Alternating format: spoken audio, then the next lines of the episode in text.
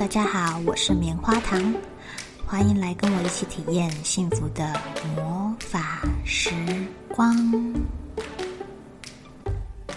我会跟你分享在育儿、自我成长、健康、财富自由的路上，怎么样敞开你的心，一起体验宇宙带给我们美好的经历哦。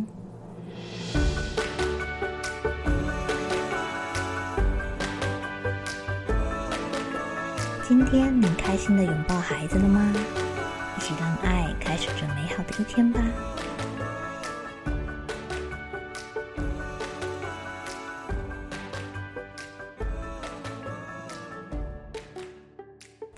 最近呢，泡泡学校的同学因为确诊了，泡泡也需要被隔离三天。棉花糖想要趁机多录一点小朋友的睡前故事，但是我需要一个安静的时间。泡泡虽然很乖，但是免不了会东摸西摸的，想要在妈妈旁边转转转，还是会发出一点点声音。在录音之前呢，我先跟他约定好说，妈妈需要十五分钟的时间，你可以安静吗？泡泡点点头。呃，我要很安静哦，一点声音都不能发出来哦。你先在隔壁画画，等一下好了，我就来找你。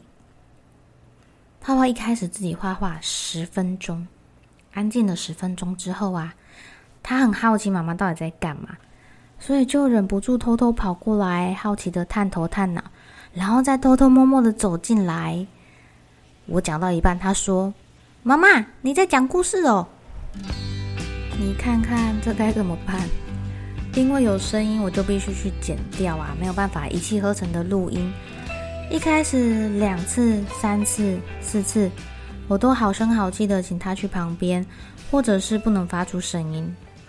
他的承诺大概只有做到五秒钟，实在是让我很困扰诶。当然他没有讲话，但是他会不小心碰到椅子啊，或者是去旁边喝个水呀。但是喝水是会有声音的，我就会跟他说：“泡泡，你立正站好，不要动。”只见孩子好像在玩一二三木头人一样，忽然静止了，呈现奇怪的姿势。但你也知道，这维持不了多久啊，是比刚刚好一点吧，十秒钟安静。所以希望可以在家能还是能做一点事情的棉花糖，这时候情绪忍不住被挑起来了。我跟他说：“如果你再继续碰东西、摸来摸去，就不可以在我这里，你要去隔壁间。”泡泡想要跟妈妈待在一起呀，所以他点点头，安静个十秒钟，忍不住开始跟我对话了。我在讲故事，然后他开始问问题，说：“妈妈，为什么花豹有不一样的斑点啊？”天晓得我这段到底要录几次？这只可怜的花豹，我大概讲了不下十次了吧。棉花糖忍不住生气啊，声音也大了起来。我跟他说。泡泡，你刚答应我的事情没有做到，你去隔壁不准进来了，过去。泡泡扁扁嘴跑到隔壁，我录了一下子，眼角的余光瞄到有个孩子站在门口，眼泪掉下来，我忍不住叹了一口气，转过去看看他，说：“你怎么啦？”声音还是有点不太自然哦。怎么哭啦？泡泡说：“我以为你不要我了。”这时候，我跟泡泡说：“来，过来妈咪这边。”从上面的对话，大家觉得接下来我们该怎么进行对话会比较好呢？是安慰孩子说“不要哭哭”，还是说？我刚不是已经跟你说不能发出声音了吗？你做错事情，所以我请你去隔壁。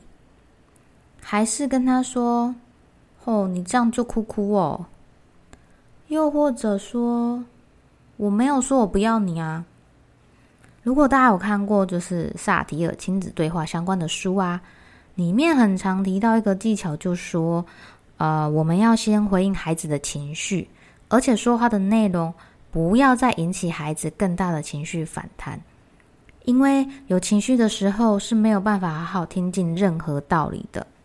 不管是大人或是孩子，其实都是一样的。呃，等泡泡跟我说，我以为你不要我了。他这句话里面啊，包含了难过、害怕。他说出来的事情虽然是我以为你不要我了，那我如果针对就是刚刚孩子被处罚这个事件，或者是说呃，针对他说我不要你的这个情绪去做回应，孩子的接受度可能没有这么高，或者是可能也没有听进去，又或者是我的情绪又再度被挑起来。有一本李怡婷写的萨提尔的亲子情绪课程，里面有一个比喻写得很好。他说：“对话就好像传接球的游戏，当别人传来情绪，我们却回传回去事件，这样我们跟孩子永远不会在同一个游戏里面。久而久之，孩子也学不会靠近自己的情绪，会任由情绪在内在冲撞，最后演变成行为的冲撞。所以，常常有父母会这样问说：‘孩子怎么会变成这样啊？’”情绪怎么会这么大，一下就爆炸了？原因很简单啊，因为从来没有人教孩子如何应对情绪，也许连大人也不知道应该要怎么去应对，所以才没有办法在日常生活中示范给孩子看。很多时候，孩子看到我们就是在回应那个事件嘛，所以他会学我们。当我们开始试着去学习回应孩子的情绪时，久而久之，孩子在跟别人相处上也会观察到对方的情绪，然后先去同理对方的情绪。当然，当然会这么做也是因为经验法则啦。我们小时候就是这样被教导的，我们就是这样从大人身上学到的。我还记得以前小时候常听到大人说：“哭什么？哭哭是不好的，诶，不要哭了啦。”其实情绪没有好坏。也没有所谓的正面负面，好与坏是看我们怎么去应对这个情绪。回到刚刚的场景，我把过来的泡泡抱在脚上，我问他说：“你现在是不是很难过，很担心妈妈会不要你了？因为刚刚被妈妈凶，而且我叫你去别的地方。”泡泡这时候眼泪流的更多，还有哭的声音出来了。他语带哽咽的跟我说：“我我以为你不要我了。”哇！这时候妈妈听到应该会心里有一点 难过。我问他说：“呃，谁是最爱你的人呐？”泡泡说是妈妈。那你最爱谁呀？妈妈。所以妈妈不会不要你哦，你要记得，妈妈是很爱很爱你的。我抱着他跟他这样说：“说你知道了吗？”泡泡点点头。这时候我才跟他说：“妈妈刚刚是不是在生气？你知道为什么吗？”然后泡泡说：“因为我我我我捣蛋。”说你刚刚没有捣蛋，你只是发出声音。我拿起旁边的水杯，喝了一口水，跟他说：“你有没有听到喝水的声音啊？有没有听到杯子拿起来的声音啊？”泡泡说：“有诶。”然后我再跟他说：“那你试试看，可不可以不发出声音喝水？因为我的水水杯是铁的，所以不管泡泡怎么小心翼翼，都会弄出声音来。”那他看着我的眼睛，开始露出一点点的笑容，不好意思的偷笑。然后我又跟他说：“你很好奇妈妈在做什么事，对不对？”泡泡点点头。他说：“你在讲故事给小朋友听呢，我也是小朋友哦。”意思是说他也可以在旁边听喽。然后我再告诉他说：“啊，我很高兴你把你的想法跟我说。”哦，你把你的担心告诉我，这样妈妈才会知道你的想法。那我们来想办法解决这个情况吧。不然，我们一起讲故事给小朋友听，好不好？于是呢，我们两个就开始录了一集给小朋友听的睡前故事喽，就是二十五集的故事，不一样的东西。让泡泡参与这件事情，他觉得很新奇。